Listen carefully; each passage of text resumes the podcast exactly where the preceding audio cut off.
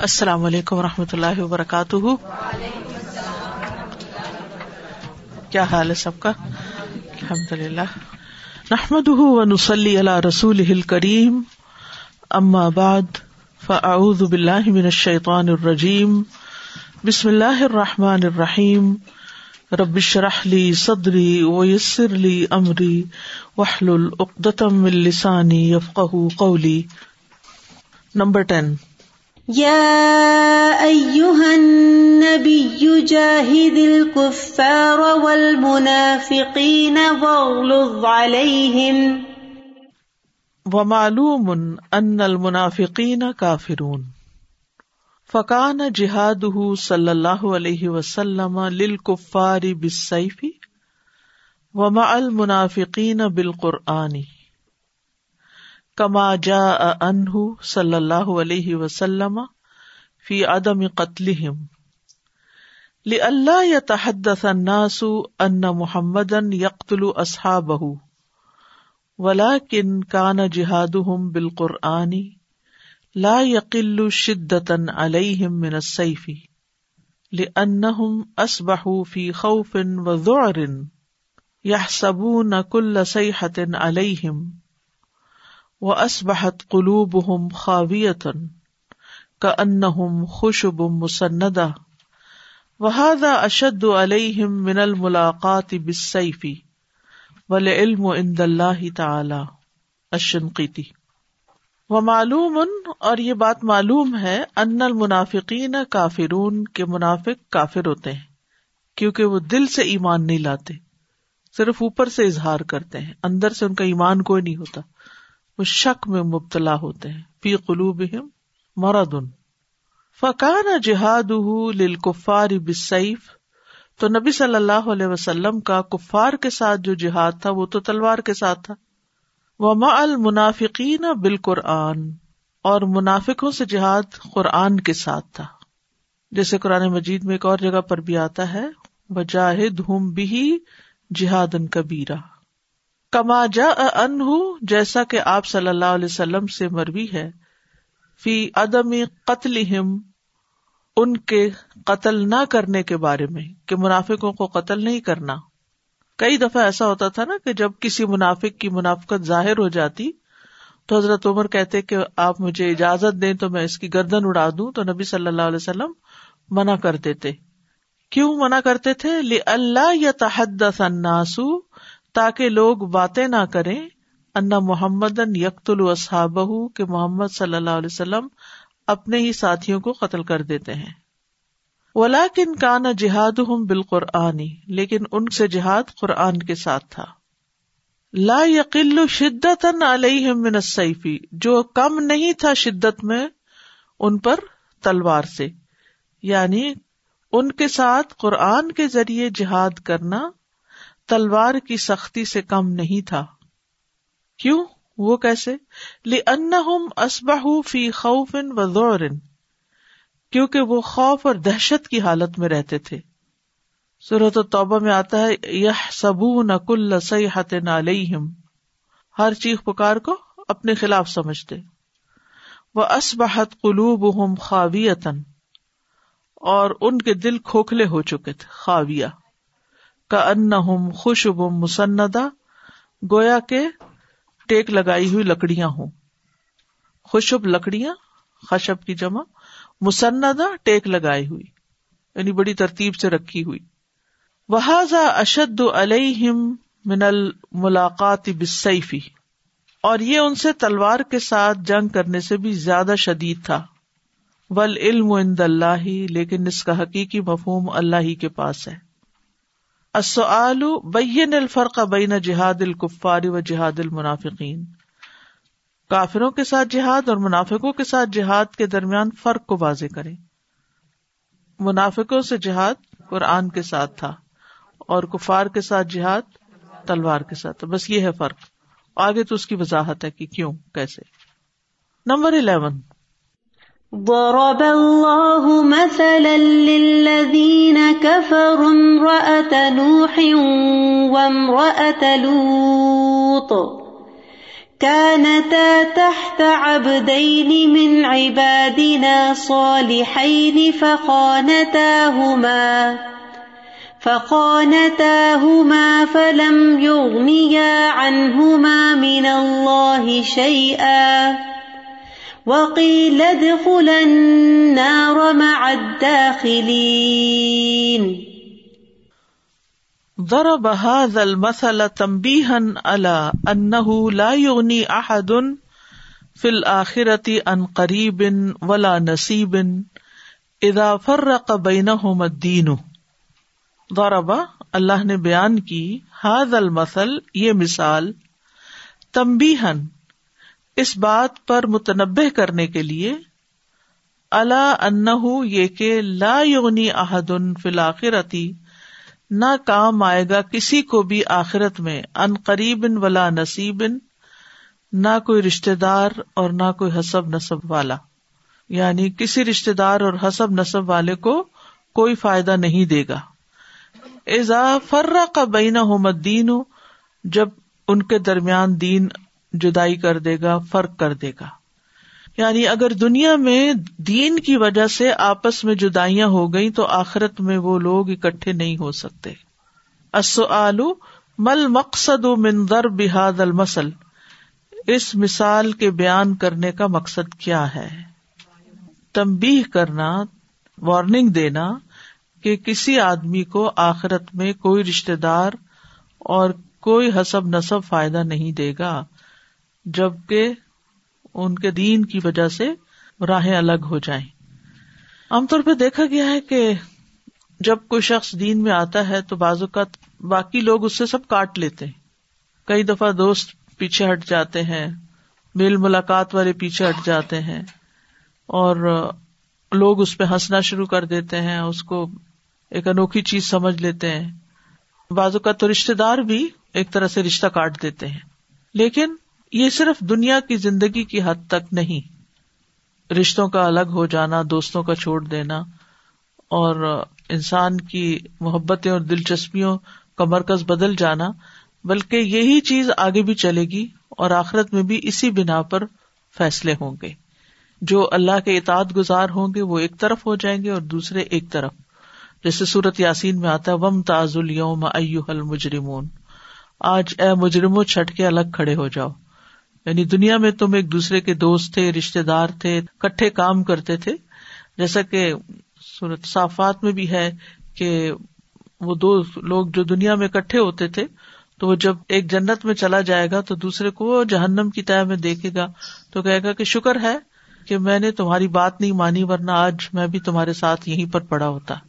تو یہ بات اچھی طرح سمجھ لینی چاہیے کہ قریب سے قریب رشتہ بھی اگر ہمیں اللہ کی نافرمانی کی طرف بلاتا ہے، محبوب سے محبوب انسان بھی اگر ہمیں یہ کہتا ہے کہ تم اللہ کی بات چھوڑو، میری بات مانو اور مجھے راضی کرو، تو اس پر کمپرومائز نہیں کرنا چاہیے، کیونکہ قیامت کے دن یہ رشتے اور دوستیاں اور محبت کرنے والے اور دنیا میں فائدہ پہنچانے والے کسی بھی طرح کام نہ آئیں گے۔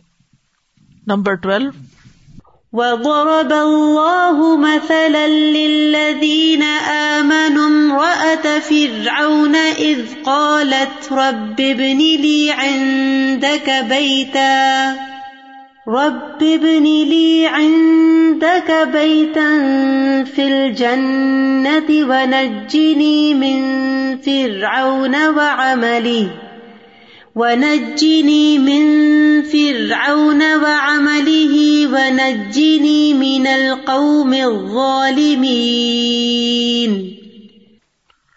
ووجه المثل أن اتصال المؤمن بالكافر لا يضره شيئا إذا فارقه في كفره وعمله فماسية الغير لا تضر المؤمن المطيع شيئا في الآخرة. و ان تدر بحا فی دنیا بسبب العقوبت التی تحل بأهل الارض اذا اذاعوا امر اللہ فتأتی عامتا فلم يدر امرأة فرعون اتصالها به وهو من اکفر الکافرین ابن القیم نے کہا ہے۔ وجہ المسل اور مثال بیان کرنے کی وجہ کیا ہے؟ انتصال المومن بال کافر کہ مومن کا کافر کے ساتھ مل جل کر رہنا، اتصال کا مطلب ہوتا ہے تعلق رکھنا، جڑ کے رہنا۔ لا یا در شعی آ اس کو نقصان نہیں دیتا۔ ازا جب فارق فی کفری ہی و عملی ہی جبکہ وہ اس کے کفر اور عمل میں اس سے علیحدگی اختیار کرتا۔ یعنی دو لوگ ایک گھر میں رہ سکتے ہیں، دو لوگ ایک جگہ پہ کام کر سکتے ہیں، دو لوگ کہیں پر بھی کوئی بزنس اکٹھا کر سکتے ہیں۔ تو کفار کے ساتھ تعلق قائم کرنے میں اور ان کے ساتھ مل جل کے کام کرنے میں کوئی مذائقہ نہیں اگر آپ ان کے کفر پر نہیں۔ ٹھیک ہے نا؟ لکم دین کم ولی دین۔ میرے لیے میرا دین، تمہارے لیے تمہارا دین۔ کیونکہ بعض اوقات لوگ اس طرح کی باتیں کرتے نا کہ شاید کسی بھی طرح کا میل جول کسی اور مذہب والے کے ساتھ رکھنا درست نہیں، تو ایسی بات نہیں ہے۔ اگر آپ اپنے دین پر قائم ہیں، تو آپ کسی کے ساتھ بھی مل کے کام کر سکتے، ہو سکتا ہے آپ اس کے اوپر ایک اچھا انفلوئنس چھوڑیں اور آپ اس کی ہدایت کا ذریعہ بن جائیں۔ اگر انسان سب سے کاٹ کے ایک جگہ الگ ہو کے بیٹھ جاتا ہے، تو یہ درست نہیں۔ اسی طرح وہ لوگ جو دین میں نہیں اور آپ دین پڑھ گئے ہیں، سمجھ گئے ہیں اور عمل کرنے لگے ہیں، تو اس بنا پہ لوگوں سے نفرت نہ کرے اور ان کو چھوڑ نہ دے کہ نہیں، مجھے ڈر لگتا ہے کہ ان کا ماحول مجھ پہ اثر نہ کرے۔ پھر تو آپ کو اپنا ایمان کچا ہے۔ اپنے ایمان کو مضبوط کرتے رہے بڑھاتے رہے لیکن لوگوں سے تعلق رشتہ نہ کاٹے اب یہاں کے ماحول میں آپ نے دیکھا ہوگا کہ بعض اوقات بچے بچیاں جو ہیں وہ غیر مذہب میں شادی کر لیتے ہیں۔ پھر جو پہلا سوال یہ آتا ہے کہ کیا ہم اپنے بچے سے ملنا چھوڑ دیں؟ تو میں ہمیشہ ان سے کہتی ہوں کہ ملنا نہیں چھوڑے جو ہونا تھا وہ ہو گیا۔ اگر آپ روکتے بھی تو جب اس کے دل میں ایمان کی کوئی ویلو ہی نہیں ہے، کوئی بات ہی نہیں ہے، تو وہ نہیں بھی وہاں شادی کرتا یا نہیں بھی وہاں جاتا، تو آپ کے ساتھ بھی رہتا ہے یا ایون کسی مسلمان سے بھی شادی کر لیتا، تو دل تو اس کا ایمان کی طرف نہیں نا۔ یا ہے تو کچا پکا صحیح ہے۔ کیونکہ جس کے دل میں ایمان ہو، وہ تو ایسا فیصلہ نہیں کر سکتا نا۔ معاملہ تو ایمان کی خرابی کا ہے۔ اب اگر آپ اس کو چھوڑ ہی دیتے ہیں، تو اس کے لیے تو اور کھلی چھٹی ہو جائے گی، وہ جو جی چاہے کرے۔ لیکن اگر آپ ملتے جلتے رہتے ہیں اور کسی نہ کسی طرح اس کو سمجھاتے ہیں، اپنے اچھے اخلاق سے اس کے دل کو مائل کرتے ہیں دین کی طرف، اور جو کمی کوتا پچھلی زندگی میں ہو چکی، اس کو پورا کرتے ہیں تو ہدایت اللہ کے ہاتھ میں، دل اللہ کے ہاتھ میں، وہ کبھی بھی موڑ سکتا ہے۔ لیکن قطع تعلقی سے معاملات درست نہیں ہوتے۔ کسی سے بھی کاٹ کے بیٹھ جانا اور کسی سے بھی کنارا کشی کر لینا اللہ یہ کہ وہ بہت ہی مصیبت کا باعث بن جائے۔ انسان کے ایمان کے لیے مصیبت ہو جائے تو اور بات ہے۔ لیکن نارمل حالات میں اکٹھے کھانا پینا، میل ملاقات، ٹھیک ہے، دل میں غم اور رنج، وہ چیز تو ہوتی ہے، لیکن دل بڑا کر کے انسان دوسروں کی خیر خواہی کرے۔ تو کئی دفعہ یہ بھی دیکھنے اور سننے میں آیا ہے کہ جس مسلمان نے شادی کی کسی نان مسلم سے، وہ خود تو ویسا ہی رہا، لیکن جس سے شادی کی، وہ زیادہ ایمان میں آ گیا، وہ زیادہ دین میں آ گیا۔ اور وہ کہاں سے متاثر ہوا؟ اس خاندان کے اخلاق والوں سے متاثر ہوا، معاملے سے متاثر ہوا۔ تو اس لیے یہاں پر یہ جو اللہ تعالیٰ نے مثال بیان کی ہے، فرعون کی بیوی کی، اس کا ایک پہلو یہ بھی ہے کہ اگر کسی کو ایسے حالات سے واسطہ پیش آئے تو وہ صبر سے کام لے اور اپنے دین پر رہتے ہوئے دوسروں کے ساتھ نباہ کرے۔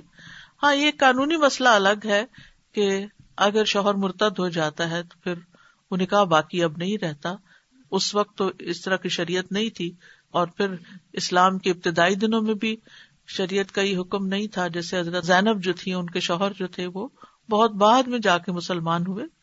تو ایسے بہت سے واقعات ملتے ہیں۔ جیسے حضرت عباس بہت بعد میں مسلمان ہوئے اور ان کی بیوی جو تھی، ام الفضل، وہ بہت پہلے مسلمان ہو گئی تھی۔ اسی طرح یہاں کے ماحول کے اعتبار سے بعض اوقات ہم لوگ ایک بہت بڑی غلطی کرتے ہیں۔ اگر کوئی خاتون شادی شدہ ہے، نان مسلم ہے، مسلمان ہونا چاہتی ہے، تو ہم پہلی بات جس میں ڈراتے ہیں، وہ کیا ہے؟ بس جس دن تم نے اسلام قبول کیا، تمہارا نکاح ٹوٹ جائے۔ ذرا اپنے آپ کو رکھے کسی جگہ پر کہ اگر کوئی ہمیں ایسی خبر سنائے، تو پھر آپ کا رویہ کیا ہوگا؟ یعنی کہ آپ پہلے اس کو باقی دین تو سکھا لیں، اس کا مزید ایمان تو مضبوط کریں، اس کو سپورٹ کریں، اس کو دین کے باقی احکامات بتاتے بتاتے پھر یہ بھی چیز آئے گی۔ ظاہر ہے اسلام کا حصہ ہم اس سے انکار تو نہیں کر سکتے۔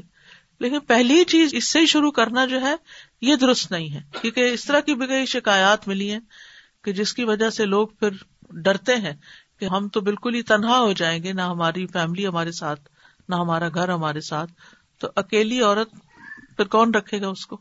تو کوشش یہ کرنی چاہیے کہ اس کے شوہر کو بھی یعنی اسلام کی دعوت دی جائے اور اس کے لیے بھی راستے ہموار کیے جائیں اور تھوڑا ٹائم دے دیا جائے۔ دوست، ڈھائی سال پہلے آپ نے شاید ایک عورت کو مسلمان کیا تھا، ہم نے وہاں پہ دبئی۔ تو آپ نے اس کو پوچھا تھا کہ تمہارے ہسبینڈ جو ہیں وہ مسلمان ہیں کہ نہیں؟ اس نے کہا، ابھی نہیں ہے، لیکن مجھے یہ بہت اچھا لگتا ہے، دین اور سب کچھ آپ نے سارا اس کو ایکسپلین کیا، پوچھا کہ تمہیں یہ سب کچھ قبول ہے۔ تو ماشاء اللہ سے اس کے بعد اس کا پروسیس شروع ہوا مسلمان ہونے کا وہاں پر دبئی میں اب کچھ پراپر پروسیجر ہو گیا۔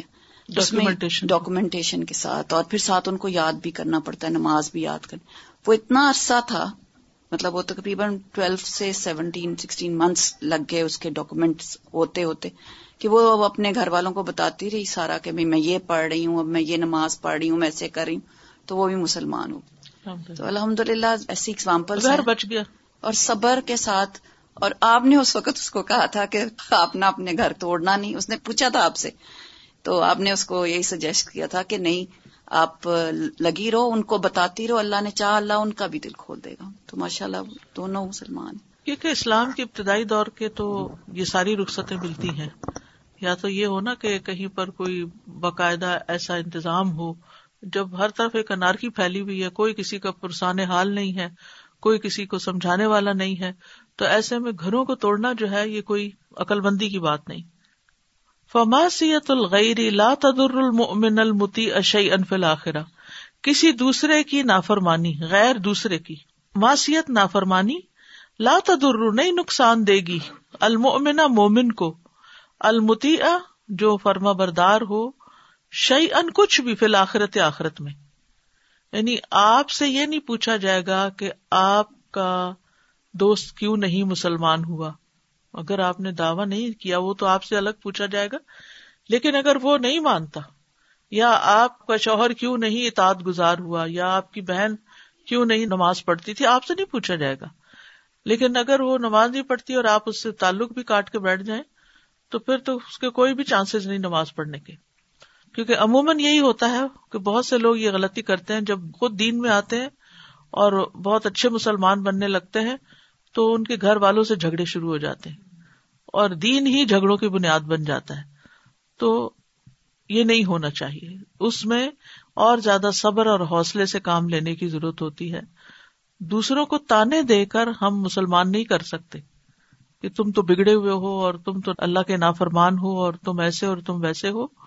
یا بہت سے بچوں کے بارے میں سنا گیا کہ کس طرح جب وہ کچھ لیکچر وغیرہ سن کے بڑے موٹیویٹ ہوئے، دین کی طرف آئے، تو پھر انہوں نے اپنے ماں باپ کو برا بلا کہنا شروع کر دیا۔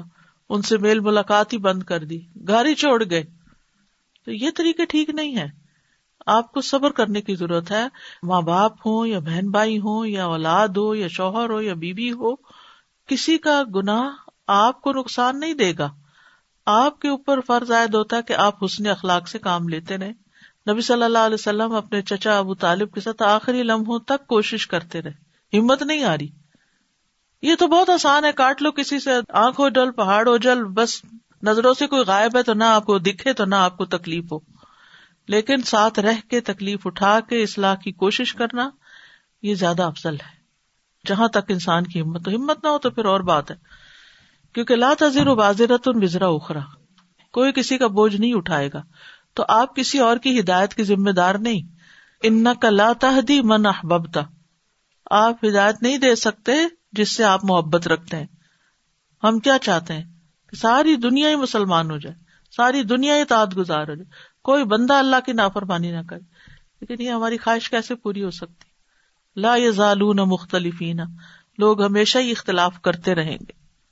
وہ ان تدر بحاف دنیا بسبب العقوبتی التی تہل بہل الردی ادا ادا امر اللہ اگرچہ وہ ان تدر نقصان ہو سکتا ہے بحا ساتھ اس کے پھر دنیا دنیا میں بے سبب لقوبتی سزا کی وجہ سے عقوبت کی سبب اللہ تہلو جو اترتی ہے واقع ہوتی ہے بے اہل لردی زمین والوں پر ادا ادا امر اللہ، جب وہ اللہ کے حکم کو ضائع کرتے ہیں۔ فتح تی آمتن تو وہ سب کو گھیر لیتی ہے، سب کو شامل کر لیتی ہے۔ فلم یدر فرعون اتصالها به وهو من اکفر الکافرین۔ تو فرعون کی بیوی کو اس کے ساتھ مل کر رہنے کا نقصان نہیں ہوا، حالانکہ وہ کافروں میں سب سے بڑا کافر تھا۔ فلم یدر، تو نہیں ضرر ہوا۔ نقصان ہوا۔ امراط فرعون فرعون کی بیوی یعنی حضرت آسیہ کو اتصال ہوا بھی اس کا مل جل کے رہنا، اس کے ساتھ یعنی فرعون کے ساتھ۔ وہ ہوا حالانکہ وہ من اکفر الکافرین، کفر کرنے والوں میں سے سب سے بڑا کفر کرنے والا تھا۔ السؤال، ماذا یجب علی المؤمن اذا ابتلی بعلاقۃ مع کافر ماذا، کیا یجب، واجب ہے۔ علی المؤمن، مومن پر۔ ماضا یجب المومنی مومن کے اوپر کیا لازم ہے؟ ادب تو لیا جب وہ آزمائش میں ڈالا جائے، بے علاقت ساتھ تعلق کے ماں کافر کسی کافر۔ یعنی اگر مومن کو کسی کافر کے ساتھ مل کر رہنا پڑے اور اس آزمائش میں وہ ڈالا جائے تو اس پر کیا واجب ہے؟ پھر اس کو کیا کرنا چاہیے؟ اس کو مل جل کر رہنا چاہیے اور اپنے دین کو بچانا چاہیے۔ اصل میں استاذہ، ہمارا جو مسئلہ ہے نا، وہ یہ ہے کہ ہم دین پھیلانے میں صرف انفارمیشن نالج علم، ان چیزوں سے کام لیتے ہیں۔ اور اخلاق اور خیر خواہی یہ دو چیزیں کہیں بہت پیچھے رہ جاتی ہیں۔ کیونکہ جب تک اخلاق نہیں ہوگا، ہم عملی طور پہ تو کسی کو کچھ سکھا ہی نہیں رہے۔ اگر ہم زبان سے قرآن کی پورا پورا ان کو ترجمہ بھی سکھا دیں اور سارا علم ان کو بتا دیں، لیکن ہمارا اپنا اخلاق ہی نہیں ہے ویسا، اور ہم ان کو برا بھلا ہی کہتے ہیں تو وہ کبھی ایمان نہیں لائیں گے۔ بالکل۔ جی اساس جی میں بھی یہی دیکھ رہی تھی کہ اللہ تعالیٰ نے ہمیں اسلام کے ذریعے ہر معاملے میں وسعت پیدا کرنے کا وہ دیا ہے اور ہم ہر معاملے میں تنگی پیدا کر جاتے ہیں۔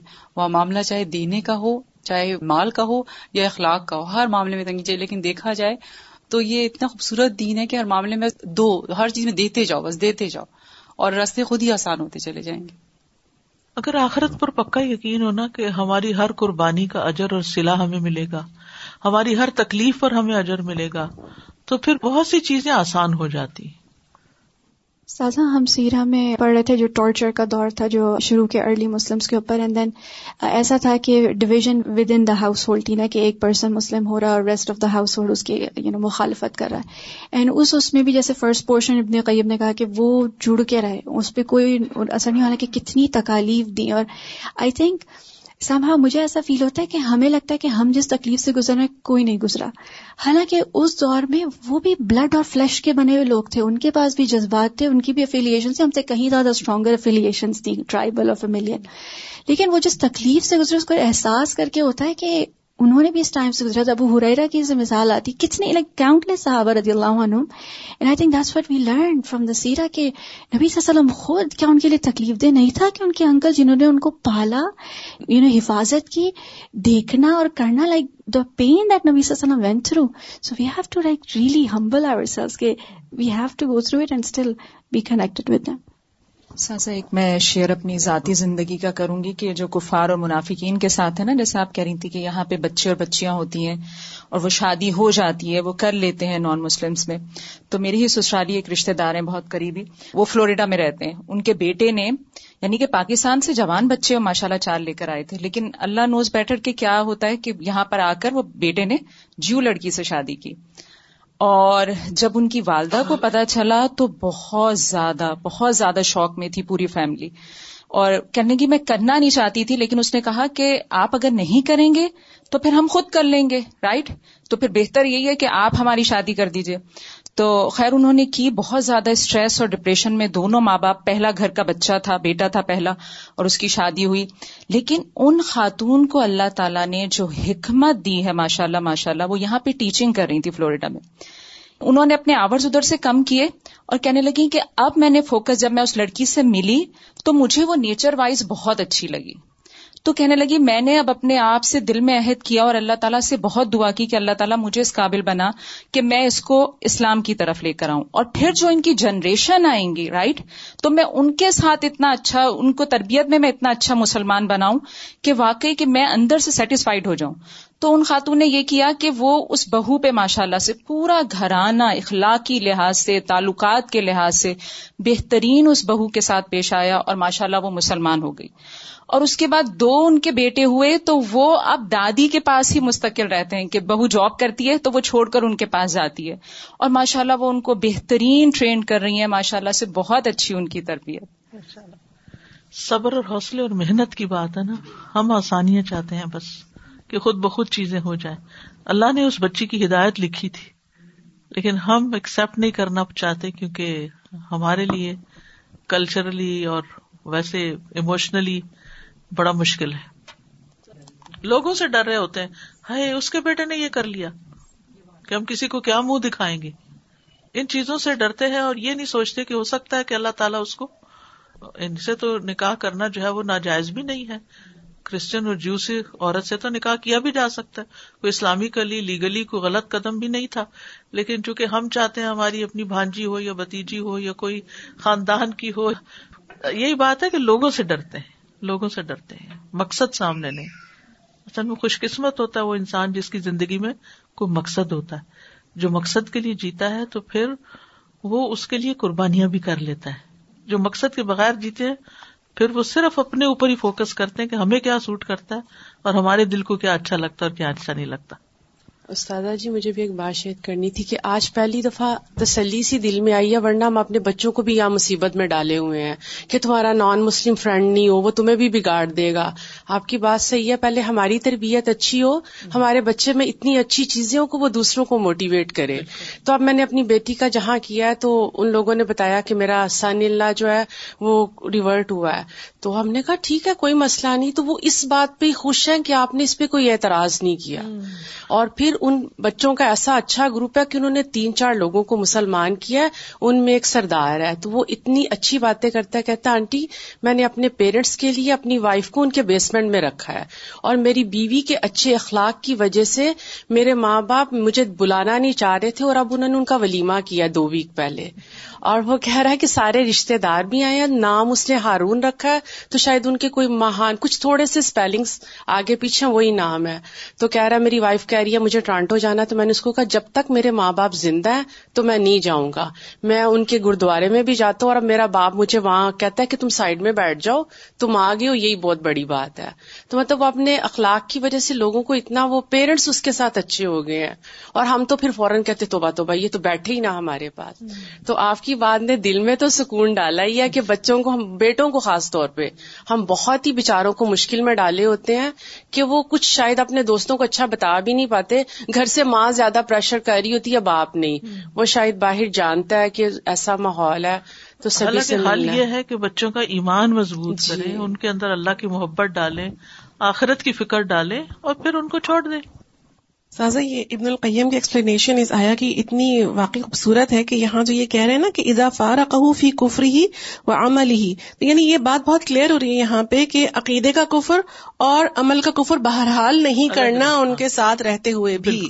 اور دوسرا ایکسٹریم ہم کیا کر رہے ہوتے ہیں کہ ان کے ساتھ سبھی کچھ کر رہے ہوتے ہیں۔ یعنی ان کی ساری سیلیبریشن میں اور ان کے ساتھ ڈرنک کرنے میں اور وہ سب کرنے میں شامل ہو جاتے ہیں یہ کہہ کہ ہم ان کے ساتھ خیر خواہی کر رہے ہیں۔ پھر وہی بات ہے نا ایمان کمزور ہوتا ہے۔ استاذہ ویسے مطلب میں یہ سوچ رہی تھی کہ جس طرح سے ہم لوگوں کو ٹھیک کرنے کی کوشش جیسے کر رہے ہوتے ہیں، لیکن ان کا کچھ نہ کچھ ہمارے اوپر رب آف ہو جاتا ہے کبھی کبھی۔ سب کا ایمان اتنا اسٹرانگ نہیں ہوتا اور کبھی کبھی آپ کا میلان جب آپ اس طرح کی گیدرنگ سے بیٹھ رہے ہوتے ہیں۔ مطلب مجھے اس لیے یاد آ رہا ہے کہ ایک لیکچر سا ہی تھا جس میں جو ایتھیس تھے اور یہ سارے جن کو اسلام کے ساتھ پرابلمس تھے تو وہ اپنی اپنی بولی بول رہے تھے۔ تو مطلب میں وہاں بیٹھی ہوئی تھی، لیکن میں کوئی گھنٹے کے بعد وہاں سے اٹھ گئی کہ ادا نہ ان کا کوئی پوائنٹ کہیں میرے ذہن میں کلک نہ کر جائے۔ میرا شاید اس وقت اتنا وہ اسٹرانگ نہیں۔ وہ ایسی مجالس میں تو بیٹھنے سے ویسے ہی منع کیا گیا ہے، جہاں اللہ اور اس کے رسول کا مذاق اڑایا جا رہا ہو یا دین کا مذاق۔ لیکن ان دینی باتوں کے علاوہ جو ورک پلیس پہ بات چیت کرنا ہے یا کام کی بات کرنا ہے یا ویسے انٹریکشن ہے، وہ منع نہیں ہے۔ یعنی یہ تو قرآن میں صاف حکم ہے نا کہ جب وہ دین کے بارے میں مذاق اڑائے تو پھر وہاں مت بیٹھو، لیکن وہیں یہ بھی حکم ہے کہ جب وہ اس بات بدل دیں تو پھر تم واپس بیٹھ سکتے ایسی بحثوں میں تو پڑھنا ہی نہیں چاہیے، کیونکہ وہ واقعی یعنی انسان کے اندر بسوسے پیدا کر دیتی ہیں۔